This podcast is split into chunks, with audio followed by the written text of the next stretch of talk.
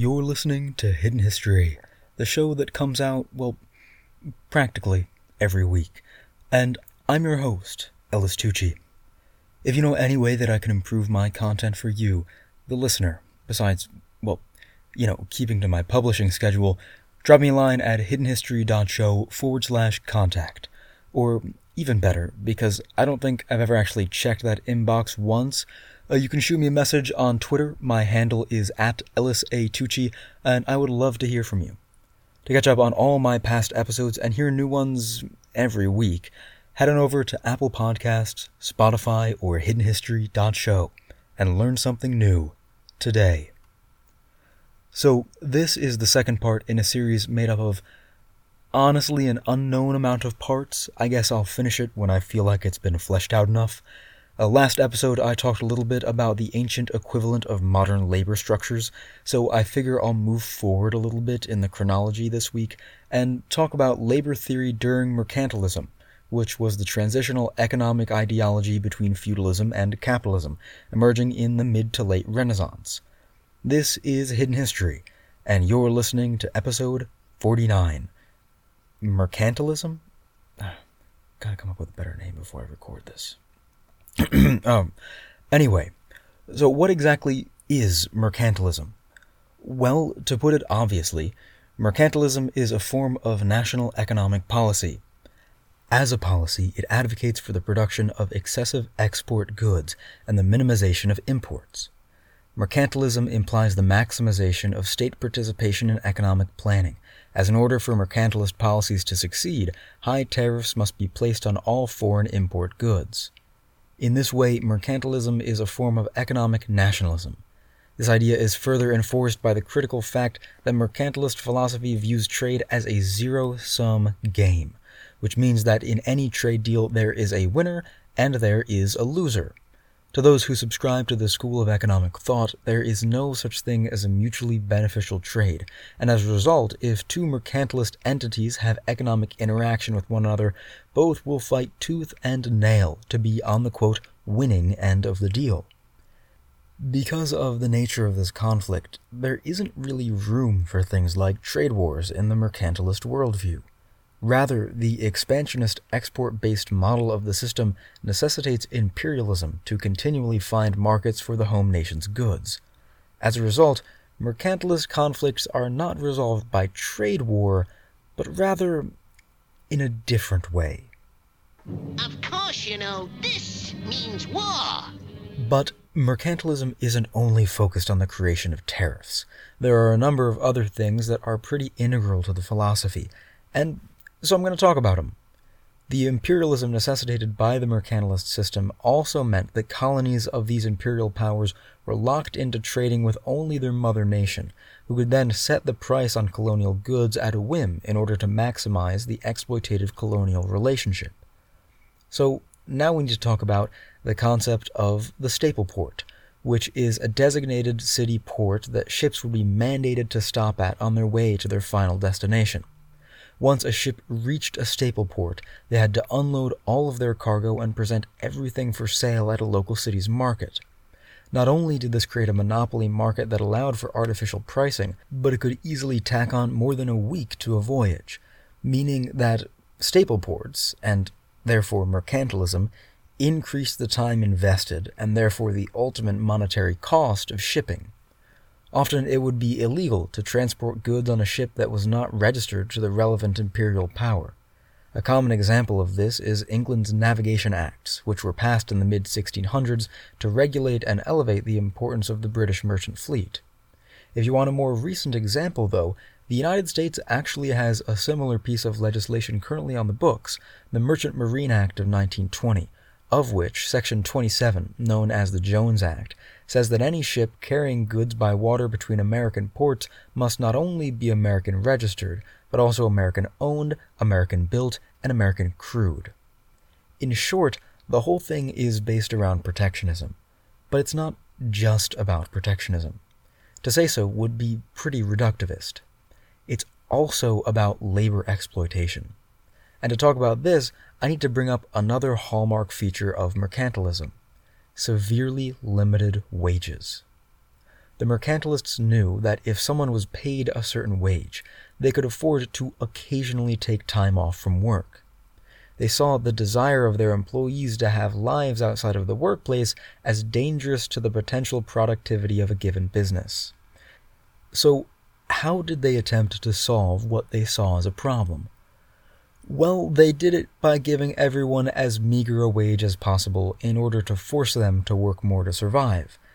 Mercantilists see wages and productivity as inversely proportional. In the framing of this labor issue, we can see the way that mercantilist theory regards labor as a factor of production. It kinda doesn't.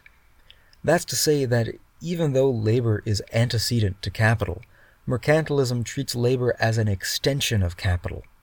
If the mercantilist view of labor relations is accepted as true, then it justifies paying workers artificially low wages to extend their hours, as those workers belong in the factory.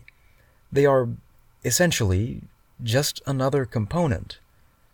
Mercantilism began to unwind in the mid eighteen hundreds, but let's not get ahead of ourselves here. The mercantilist way of doing business significantly changed the economic structure of the colonizing nation, yes, but it had a much more significant and much more long-lasting impact on those nations which it colonized, which, I mean, I should think is kind of obvious. For example, even though the United States revolted against its mercantilist master, in its independence it maintained a large majority of British trade policies. The American Revolution was political, not economic, which means that the glaring problems of mercantilist society were still present in this more perfect union. This convenient point of fact leads us to one place.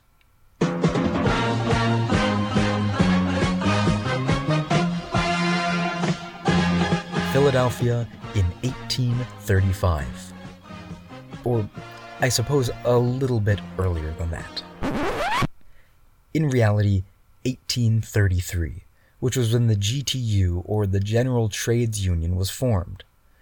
Now, from eighteen thirty-three to eighteen thirty-five, the G T U had success with organizing workers. It was the first large trade union, and its goal was to create solidarity across all workers, regardless of skill, in every sector. This is an idea that would remain popular as time went on, laying the groundwork for the I W W's idea of the one big union. Now that we have this important contextual information, we can skip ahead two years and talk about the G T U strike of eighteen thirty-five, also known as the Philadelphia General Strike. It had humble beginnings, starting as a strike among coal haulers at docks on the Schuylkill River. They were striking for a ten-hour day. Now, normally, almost everyone, agriculture workers, construction workers, coal haulers, they worked what was called a sun-to-sun shift, or sunrise to sundown. Obviously, the length of the day depends on the time of year, and depending on the time of year, there could be more or less work for someone in a given trade. This meant that during the winter months, for example, an itinerant farmer would have a very difficult time finding work, and during the spring and summer, when there was work to go around, days could be as long as fifteen hours straight. And so, in May of eighteen thirty-five, three hundred coal haulers formed a picket line at the docks, and a man with a saber said that he would kill any scab that crossed it. Seventy-five ships laden with coal sat at the docks untouched. Seeing this, the house painters went on strike as well, labeling the, quote, present system of labor as oppressive and unjust, destructive of social happiness and degrading to the name of free men. Soon after the house painters and the coal haulers came the bricklayers, and then the masons, and then the carpenters, and then the blacksmiths and the plumbers. Then came the dry goods store clerks, the bakers, and, the most important, the employees of the city of Philadelphia. At this point, the city had completely come to a standstill, and it forced the Philadelphia Common Council to legislate the working day as six to six, with an hour for breakfast and an hour for lunch. The strike was won. The whole thing lasted a meager three weeks, ending on June twenty-second. As a result, membership in the G T U went through the roof. It spawned a series of strikes all around the country, such as the Patterson Textile Strike and the Washington Navy Yard Strike, both in eighteen thirty-five. But unfortunately, the future was not rosy for the G T U. The Panic of eighteen thirty-seven, caused by Andrew Jackson's incredible shortcomings as a legislator, wiped out the G T U and almost every other attempt at labor organization. It would be another fifty-some years before the labor movement was permanently established in the United States. But that doesn't mean that there's nothing to talk about in this gap. This episode was largely a transitional one that I wanted to use to lay the groundwork for the things that led to the eruption of the labor movement in the nineteenth and twentieth centuries. So while I did spend a good amount of this episode talking about mercantilism, it's necessary to know just what exactly it is before we can talk about any real union-heavy content. You know, we've got to walk before we can run here, folks. I hope I did a relatively good job conveying the ideas of mercantilism and tying that into the Philadelphia General Strike. But so now that the real content of the episode is done, uh, it's time for me to do a little, you know, advocacy for the show. Uh, this is something that I've been doing for, for a long time, a few years now, and it's something that I really enjoy doing. Uh, I, if you enjoy this show in any degree, or you hate it and you think that I'm really dumb, Uh, then I would really appreciate it if you shared it with your friends and family so that you can bond over either enjoying or ridiculing my content.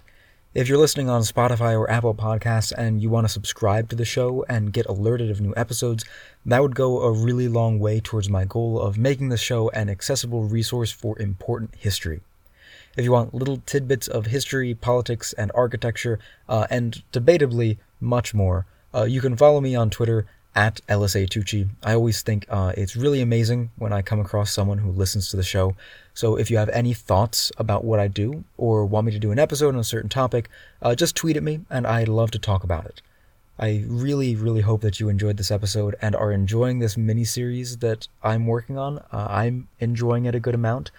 Next week, I'm planning on talking about the Chicago Haymarket, uh, early nineteen hundreds leftism and anarchism, and go figure, more strikes and unions. If that's something that interests you, uh, I hope that you'll tune in next week. But until then, this is Ellis Tucci at Hidden History, signing off.